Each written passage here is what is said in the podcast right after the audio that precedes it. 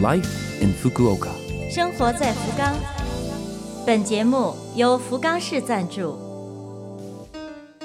听众朋友们，早上好！美好的一天又开始了，欢迎您收听我们的节目。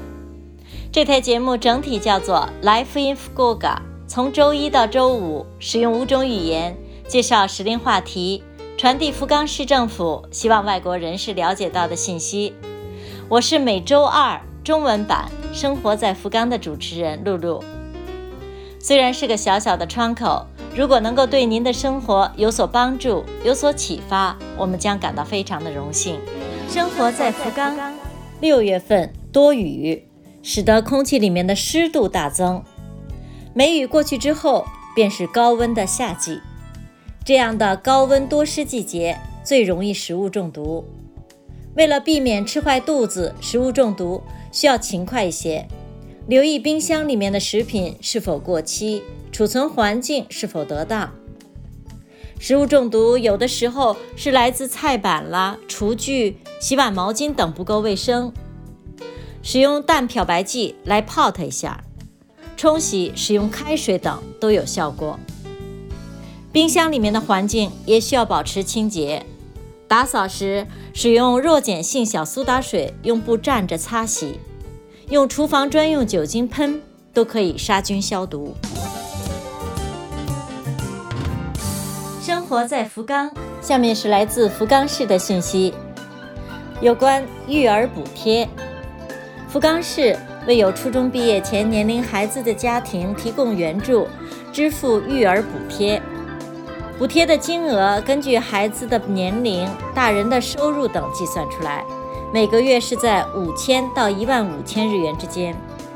六月、十月、二月分三次汇去，每一次汇入四个月的总额。请您注意，这项育儿补贴从十月份开始有新规定了。和以前不同的是，设立了收入上限，超过上限的，有些将领不到补贴。新规定之二是一年一次的现状报告，原则上不需要了。但是如果发生结婚、离婚等婚姻状况的改变，需要通知变更事项。有关育儿补贴内容有所变更的通知，已经在五月十号邮寄给领取人了，请大家确认。下面是有关纳税。一月一号的时候是福冈市居民。上一年的收入超过了一百万日元的，有可能需要交纳市县民税。六月十五号左右，您会收到纳税通知书，收到之后请务必打开查看，上面写着交纳的期限和金额。交税请在期限内去便利店、银行、邮局等地方办理。如果您是公司职员，纳税方式可能是直接从工资里面扣。不按时交税会影响到签证的更新，严重的还会受到没收财产的处罚，请一定遵守规定按时交税。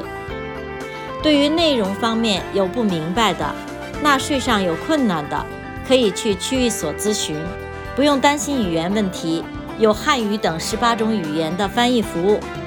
如果通过电话，请您记一下号码，电话号码是零九二七五三六幺幺三。再介绍一遍，电话是零九二七五三六幺幺三。这个电话是通过翻译中心转到区域所，所以请接通之后告诉对方您希望使用哪一种语言，您住在哪个区，想咨询纳税方面的事情。生活在福冈。以上是本周生活在福冈的全部内容，感谢各位的收听。错过收听的，想再听一下回放的朋友， lafifim 的网站上有播客服务，想看文字还可以看我们准备的博客。另外非常希望和大家交流，请将您的感想或者是希望了解到哪方面的信息等告诉我们。邮箱网址是七六一 a lafifim 点 co 点 j p。 愿这台节目成为您的伴侣，愿大家在福冈生活的开心幸福。我是露露，生活在福冈，咱们下周二早上八点五十四分再会。